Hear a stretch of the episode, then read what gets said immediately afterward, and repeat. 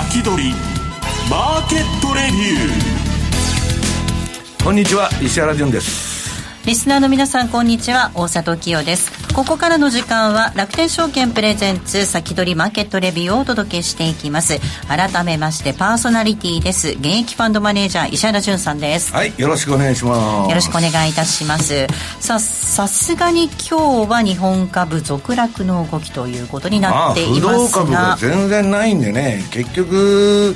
えー、なんだ日銀と ジーピーアイエフ と機関投資家の持ち分を除いちゃうと、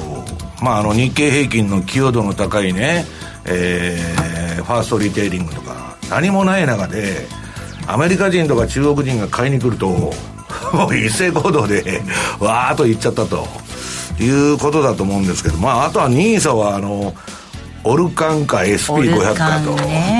ね、進学論争でね、まあ、何買ったらわからんいいんかわからんという流行語みたいになってますよね、オルカンね、うん、まあ、あの集中投資になってるんで、うん、あ集中って分散されとるんか、それ買うと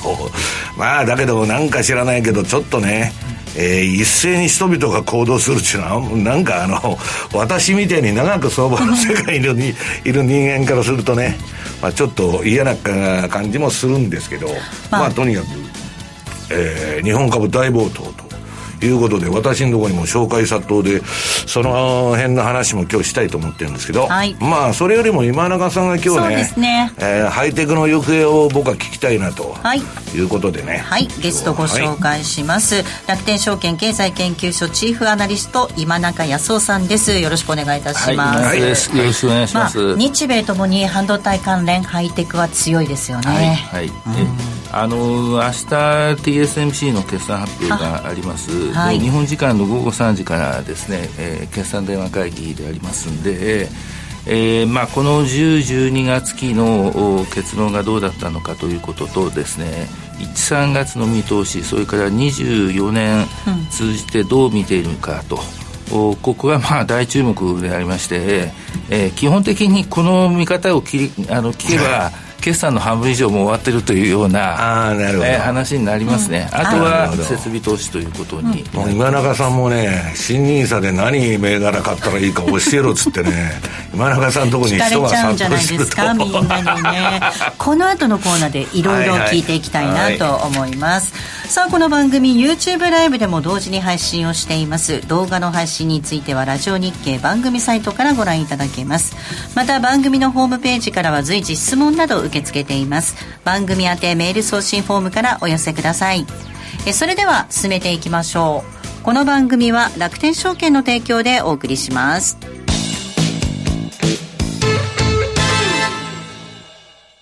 世界的な優良企業へ投資でき、ますます成長を続ける米国株式市場。そんな米国株で信用取引にチャレンジしてみませんか？楽天証券ではどこよりも早く米国株信用取引サービスの提供を開始いたしました。信用取引を活用すれば、元手資金の最大にばいの取引ができ、値動きが大きい米国株をいちにちに何度も売買できます。さらに信用取引なら売りから取引を始めることができるので、下落相場の時でも利益を狙うことができるのです。今よりもっと米国株トレードの幅が広がります。詳しくは楽天証券米株信用で検索。楽天証券の各取扱い商品等に投資いただく際は、所定の手数料や諸経費等をご負担いただく場合があります。また、各取扱い商品等は価格の変動等によって損失が生じる恐れがあります。投資にかかる手数料等及びリスクについては、楽天証券ウェブサイトの投資にかかる手数料等及びリスクページや契約締結前交付書面等をよくお読みになり、内容について十分にご理解ください。金融商品取引業者関東財務局長金商だいひゃくきゅうじゅうごごう楽天証券株式会社ウィークリーマーケットレビュー。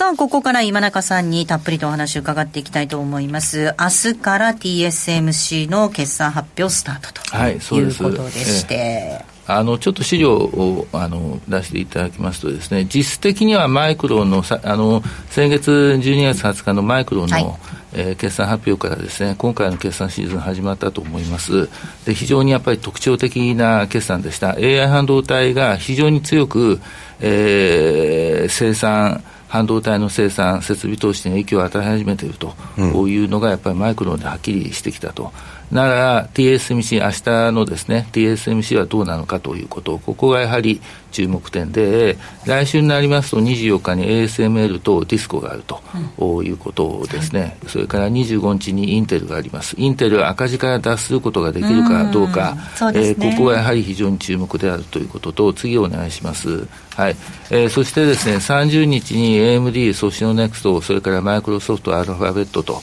あって、その次にアドバンテスト、レーザーテック、スクリーン、それからえー、アップル、アマゾン、メタ、えー、アマゾンはまだちょっとついたちなのかどうか分かりませんけど、一応ついたちみたいですということで、このあたりで、まあ、一応トレンドは分かるだろうと、うん、いうふうになると思います。で、次お願いします。で、にがつのここのかに東京エレクトロンがあって、あとじゅうごにちにアプライドマテリアルズがあって、えー、締めのにじゅういちにち、えー、締めの NVIDIA とこういうことになると思いますが、えー、次お願いします。あの今回のですね、えー、半導体、まずデバイスで何に注目するか、まず アイフォンじゅうご シリーズの売れ行き、これも半導体、あのさんナノの半導体の売れ行きに直結します。ただ、あのここがです、あのさんナノについてはですね、おそらく今年中にパソコン向けのさんナノ、それから、えー、NVIDIA の ビーひゃく という次世代の、えー、エーアイ 用 ジーピーユー、 これがさんナノになるという話もありますので、多分さんナノの半導体いろいろ出てくるだろうと思います、うんはいえー、それから エーアイ 半導体の動きですね、これは エーエムディー もそうですし、それから、えーインテルもそうですし、 ティーエスエムシー もどのくらいの比率まであの エーアイ 半導体が影響をしてきているのかと、うん、いうことだろうと思います。あと、まあやっぱりにじゅういちにちの NVIDIA ということになります、うん、あとですね、スマートフォンのパとパソコンの在庫調整が大体終わっておりますので、えー、スマートフォン、パソコン向けの シーピーユー、ジーピーユー も在庫調整終了、えー、昨年の後半でも大体終わりました。企業用のサーバー向けの シーピーユー の在庫調整も終了ということなんで、このあたりはやはり今後、あの今後ですね、順調に伸びていくんじゃないかなと。あと、パワー半導体とか成熟半導体ですね、あの自動車とか産業機器向け、こういった動き、えー、まああのいろんな会社がありますけども、こういったところ注目点だろうと思います。次お願いします。あの市場はですね、えー、今急速に回復しています、はいえーあの要するに在庫調整が終わったんで、新製品がどんどん出やすくなってきているということですね。で、次お願いします。えー、ただですね、 ティーエスエムシー なんですが、じゅうがつに過去最高の売り上げになりました、うん、でじゅういち、じゅうにが、えー、前年割れなんですよ、はい、でじゅう、じゅうにだけ解くと過去最高水準になっているんですが、うん、じゅうがつが良かったので、えー、これは気にする必要があるのか気にする必要はないのか、あ明日あ多分話があるだろうと思います。要するにいち、さんがつの見通しということになると思います。で、次お願いします。で、これがですね、スマートフォン、えーと、昨日出た数字なんですけどもね、あの アイディーシー から出た数字で、えー、久々に前年を上回ってきたと、じゅう、じゅうにがつ期ですね。で、 iPhone も売れてるんですよ、うん、それから Android も売れてると、はい、いうことなんで、えー、スマートフォン向けの半導体については一応安心しておいていいかなという感じがします。もうだからそれも底打ちして、そうですね、在庫調整でメ、メモリーメーカーもダメだって言われてたけど、えー、今は光が見えてる、えー、そうですね。それで次お願いします。で、パソコンもそうなんですね、えー、パソコンも Mac は悪いんですけども、あの普通の Windows パソコンがあのじゅう、じゅうにがつで前年並みになってきています、うん、在庫調整、これほとんど終了です、はいはい、で、注目したいのがですね、 エーエムディー が昨年の前半に エーアイ 機能を強化した シーピーユー、ジーピーユー を出しました、はいえー、チップセットを出したんですが、えー、これ搭載の、えー、パソコンが結構売れてきているとえー、あ、そうなんですか、えー、ゲーミング ピーシー と業務用向けです。結構高いんですが、あ、高いの、えー、高いんですが、どのぐらいするんですか。えーっとね、だいたい業務用 ピーシー でにじゅうまんえん台の前半ですね。ゲーミングだとさんじゅうまんえん以上しますね。あ、なるほど、えー、まあだからハイブリッドのその シーピーユー とかも売れるようになってきた。そういうのが売れるようになってきているということなんで、インテルもじゅうにがつにあのコアウルトラという エーアイ 強化型を出しました。これ今の流行りといえば流行りですね。はっきり言うと。なるほど。で、次お願いします。はい。で、このシェアがどうなるかっていうのが一つの注目点です。これデスクトップ ピーシー なんですが、基本的にですね、インテル対 エーエムディー の関係ってあんまり変わってないんですよ、はい、実は。で、次お願いします、えー、モバイル一時変動はしたんですが、これも基本的に、えー、はちたいにで変わってないです。変わってない一つの理由が、あのインテルってあの安物の シーピーユー から高級品までいろいろあります。で、うん、エーエムディー はそこを最先端に集中しているということがあってですね、うんうん、インテルにも結構需要が多いんですね、うん、そこら辺はあると思うんですが、次お願いします。問題はこのサーバーでありまして、えー、インテルがやはり生産体制が古いんです。いまだにじゅう何使ってますから。で、えー、今年に入ってやっとななナノレベル、それから来年になると思いますけど、よんナノ、ごナノレベルですね、えー、ティーエスエムシー のと同じように考えれば、そのくらいの一桁ナノ台の、えー、生産体制ができてきますんで、えー、それで盛り返せるのかどうかというのが、インテルを見るときの一つの、えー、ポイントになってくるかなというふうに思います、うん、えー、次お願いします、はい、でパソコン用のメモリーなんですけども、今あの少しずつ市況が回復してきているということで、はい、次お願いします。ドル換算するとですね、底値からにわり上がってます。で、あのマイクロンの言い方をするとですね、まだまだ上がらないとうちはあの黒字にならんので、うん、えー、D ラム の, あの設備投資はあの増産しないと、増 や, 増やさないと。逆に エイチビーエム、要するに エーアイ 用の半導体に必ず使う特殊メモリーですね、うん、この設備投資を増やしますということ。マイクロンの株も結構上がってますよね。そうなんですよ、うん、やっぱりこういうあの市況の話ですね、これが出てきているのと エイチビーエム がやはり収益源に、えー、これからなるだろうということですね。で、次お願いします。で、まあ、これ以前もお見せしましたけど エヌビディア のロードマップです。で、にじゅうよねんの前半に エイチひゃく の上位機種、あの拡張版の エイチにひゃく が出てくると、はい、まだ時期分かりません。それから ビーひゃく がこれ実際機ですけども、えー、一部の報道だとよんろくがつに出るとにじゅうよねんのよんろくがつ、えー、にじゅうよねんのよんろくがつ、はい、で ティーエスエムシースリー などで作るんじゃないかという話ですね、はい、で来年になると エックスひゃく、 これまだ性能は全く開示されてないということですね。で、次お願いします。で、まあ、あの エイチにひゃく、エイチひゃく から エイチにひゃく の変化というのはそう大きくないんですが、 ビーひゃく になるとやっぱり、えー、結構大きな変化になるということですね、うん、だから、まあ、あの エーエムディー が エーエムディー の新型 エーアイ 半導体が戦うのは エイチにひゃく、 それから ビーひゃく になってくるだろうと思います。で、次お願いします、はい、まあ、これが NVIDIA の業績のトレンドなんで、えー、だいよん四半期ですね、にがつにじゅういちにちに発表になりますが、どういうトレンドになるのかということですね、はい、まあ、はっきり言うとあのロードマップを見せられるとですね、発注する側は エヌビディア から離れるわけにいきません。はっきり言うと、うん、えー、まだまだ品不足はずっと続いてるんでしょ。えーえー、あのデルがじゅういちがつ末に発表した決算、あのじゅういちがつ末の決算あの説明会でですね、あの最高級の エーアイ サーバーの納期、うんうん、えーっとですね、さんじゅうきゅうしゅうって言ってましたかね。はちかげつきゅうかげつです。で、さんかげつまえと変わらないんですよ。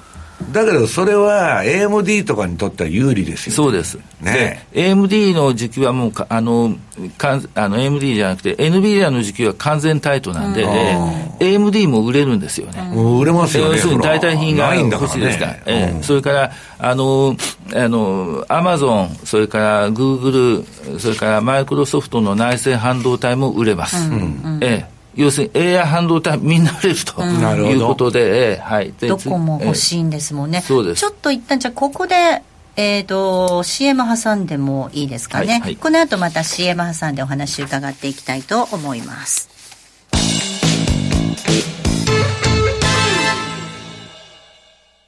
スマホで気軽に米国株投資始めてみませんか？高機能で使いやすい iSpeed なら、お使いのスマートフォンで米国株式のお取引が気軽にできるんです。相場の急騰、急落に備えて便利にお使いいただける逆差し値注文機能を追加し、より便利にお使いいただけるようになりました。便利な機能が満載のスマートフォンアプリ、iSpeed をぜひ使ってみてくださいね。詳しくは iSpeed で検索。楽天証券の各取扱商品等に投資いただく際は、所定の手数料や諸経費等をご負担いただく場合があります。また、各取扱商品等は価格の変動等によって損失が生じる恐れがあります。投資にかかる手数料等及びリスクについては、楽天証券ウェブサイトの投資にかかる手数料等及びリスクページや、契約締結前交付書面等をよくお読みになり、内容について十分にご理解ください。金融商品取引業者、関東財務局長、金商だいひゃくきゅうじゅうごごう、楽天証券株式会社。先取りマーケットレビュー。引き続き今中さんにお話を伺っていきます、えー、半導体のお話がありまして、はい、装置メーカーも今後決算が予定されています。そうですね、はい、えー、次お願いしますが、装置メーカーはどう見るかというと、結局ですね、そのさんナノ半導体の売れ行きがいいと、うん、それからパソコンとかサーバーも、あるいは エーアイ 半導体もさんナノになるということになれば、えー、今年にじゅうよねんというのはさんナノの設備投資増強と、それからおそらく後半になると思うんですが、にナノの初期投資ですね。これにナノの量産開始が、えー、来年にじゅうごねんの年末だという話です。それからですね、やっぱり今回あちこちですの説明会で出てきているのが エーアイ 用 ジーピーユー、 それから エイチビーエム、 同じように台が大きいということですね。で、半導体チップのことを台と言います。で、台が大きい半導体は生産しにくい、検査もしにくいということで、えーえー、ディスコなんですけども、うん、この エイチビーエム っていうのがその ディーディーアールファイブ の ディーラム で最新規格で ディーディーアールファイブ ってあります。高速 ディーラム です。で、これの、えー、ウェーハー、あの全く同じ ディーディーアールファイブ のウェーハーじゃないんですけども、 エイチビーエム 用に、えー、作った ディーディーアールファイブ 仕様のウェーハーをはちまい重ねて、えー、さらにロジックインターフェースのウェーハーも重ねてということになるんで、えー、薄くしないといけないと、はい、で、その薄くする作業は前工程の中でやるんですよね、うん、なんで正常度の高い、クリーン度の高い高い、えー、グラインダーっていうその削る装置が必要になると、これが今業績に効いてきているということです、はい、それからアドバンテスト、この ジーピーユー テスターの半分以上のシェアをアドバンテスト持っているんですけども、はい、あの前期にじゅうさんねんさんがつまでに相当その ジーピーユー テスターが入っているので、今年はあの昨年は半導体がありました、うん、えー、ただ、えー、じゅうじゅうにどの程度回復してきているのか、あるいはじゅうさんに回復するのか、このあたりやはり、えー、注目ポイントです。やっぱりこの台の大きい半導体というのはテストに時間がかかる、うん、それからレーザーテックなんですけども、台の大きい半導体というのはあのいっこがはあの欠陥があるとですね、えー、ウェーハーの中で損失になる部分が大きいんで、えーえー、丁寧にフォトマスクを検査しないといけない、うん、えー、だから本来はレーザーテックの エーひゃくごじゅう という最新型の、あのフォトマスク血管検査装置、えー、さんナノ以降に使うはずだったのがよんナノにもどうも使われているみたいだと、うん、いうこと。あと東京エレクトロンなんですが、ロジック、メモリー両方おそらく今年は、うん、設備投資増えるんじゃないかと、はい、いうことです。で、リスクないわけじゃなくて、中国の政治半導体の設備投資が今非常に高水準なんですが、えー、このいちがつからですね、 イーユーブイ 露光装置の一歩、あのいち世代前の エーアールエフ 液晶露光装置、これが輸出が制限されるということになりますんで、えー、何らかの影響がひょっとして、えー、出るかもしれないと、うん、いうことなんで、 エーエスエムエル とアプライドマテリアルズについてはそのあたり会社がどう見ているのか、うん、ちょっとこれは確認 し, したいなと。で、東京エレクトロンの場合ですね、アプライドマテリアルズってロジックが中心なんですよ、はい、東京エレクトロンはここが結構バランスが取れてるんで、うん、あのこのあたりは大丈夫なんじゃないかなというふうに思います。ということで、えー、これは ま, まさにその決算で確認したいんですが、じゅう、じゅうにがつあるいは始まっている一端に半導体製造装置メーカーの業績が底落ちしていると、うん、そういう可能性はあるだろうと思います。で、次お願いします。はい、あのこれ、はい、メタ、アマゾン、アルファベット、マイクロソフトの設備投資なんですが、しちくで情報トレンドにどうも入っているみたいなんで、じゅう、じゅうにもこの調子でにじゅうよねんも増えるということになると、これは半導体にとっては、うん、いい材料ということになります。ということで次お願いします。えー、ひょっとしてこの底打ちがもうすでに底打ちなのかもしれない、はい、ということですね。半導体製造装置ということですね、うん、で、えー、次お願いします。で、問題がこのガファムのご社でありまして、はい、えー、ここでのですね、テーマというのが、おそらくこれ、えー、にじゅうよねんずっとこの考え、あの、ここを注意する必要があるんじゃないかなと思うんですが、うん、ガファムというのが本当にガファムであり続けることができるのかということです、うん、要するに生成 エーアイ がガファムの中で地殻変動を起こすんではないかということです。で、先行したマイクロソフト、これはあのマイクロソフトコーパイロットというあの生成最新型の生成 エーアイ, エーアイ 組み込んだ、うん、えー、業務支援テスト、これじゅういちがつに発売されてます。これがどの程度売れているのか、やはりこれマイクロソフトの決算の中で一番、えー、注目ですよね、えー、注目ですね、えー、それからアマゾン .com なんですけども、対抗上ですね、あのマイクロソフトとグーグルは自社製の生成 エーアイ ばっかり押すんですよ、うん、まあ、当然ですけど、うん、アマゾンは出遅れた分ですね、メタの生成 エーアイ、他の エーアイ スタートアップの生成 エーアイ、えー、セット、いろいろとお客さんに自由に使ってくださいということで、うんうん、えー、やってると。なるほど。あ、えー、あとネット通販部門のその売り上げの伸び等を結構経営効率化をやってます。配送中とかですね、なんで営業利益率がどの程度上がってきているのか、ここ非常に重要なポイントです、うんうん、円換算で年間数十兆円の売り上げの会社なんで いちパーセント の営業利益率って結構でかいんですよ、ええええ、でメタも、メタなんですけども、ここですね、大規模ネットワーク構築をやってます。でクラウドをやってるわけじゃないんですが、うん、あの生成 エーアイ になれば多分大規模ネットワークが必要になるんだよと。で生成 エーアイ も結構マイクロソフトに短い期間で、うん、あの追随してるんですよね、えー、ラーマという言語モデルを使ってますけども、これ今中さん、今あのメタバースちょっと復活してませんか。えー、っとですね、生成 エーアイ の絡みで、そうなんですよ、それなりになんかメタバース店だとか言って駅にデカデカで入っとるじゃないですか、えーえーえー、またねエンターテインメントとか産業用で取り上げる自治体も使うとか使わんとか言っとるしね、えー、だからそのあたりのその事業構築どうするのか、これメタっていうのが非常に非常にユニークなポジションを取る可能性が あ, ありますよね、えー、あるかなと僕は思ってるんですね。で問題がアルファベットで、はい、あの市区 の, あの業績、広告事業回復はしてるんですが、広告事業だけを取り出してみるとアマゾンとメタにのがもう にじゅっパーセント 以上前年比で伸びてる、アルファベットが じゅっパーセント ぐらいなんですよ。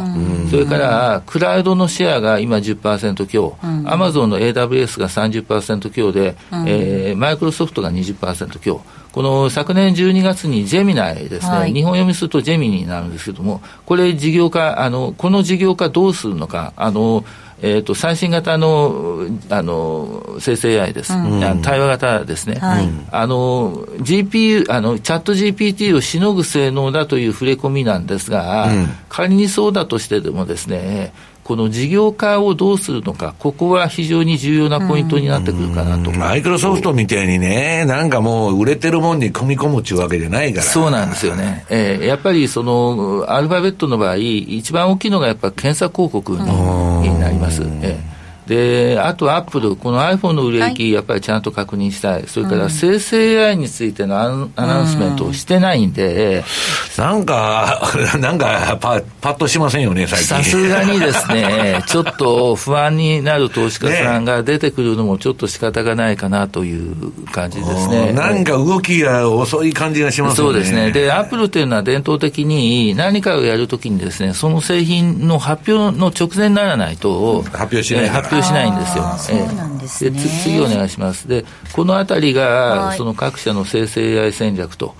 いうことで、まあ、マイクロソフトはやっぱりチャット ジーピーティー 中心ですね、ジーピーティー 中心で、うん、アマゾンはこのアマゾンベッドロックっていうので、えー、生成 エーアイ を使ったアプリケーション開発、フルサービスやると、うん、これが結構面白いのかなという感じですね。アマゾンですね。で、次お願いします。えー、とあとアルファベットがこのジェミナイをどうやっているのかとやっていくのか、それからメタがこのラーマ、それからその商業ベースのラーマツールを使って、はい、いろいろとその広告業者向けとか消費者向けに生成 エーアイ を今あ提供してるんですよ、うんえーあのやっぱりですね、メタっていうのは、うん、エスエヌエス のユニークユーザー数さんじゅうおくにんですからね。それが数がでかい、ね。そうなんですよ。ここはね、メタにとってもあちこちから訴訟を起こされている会社なんだけど、やっぱこの強さっていうのはちょっと無視できないなと。あれ職業別電話帳ですからね、フェイスバックっていうのは。あとこの先ほど言った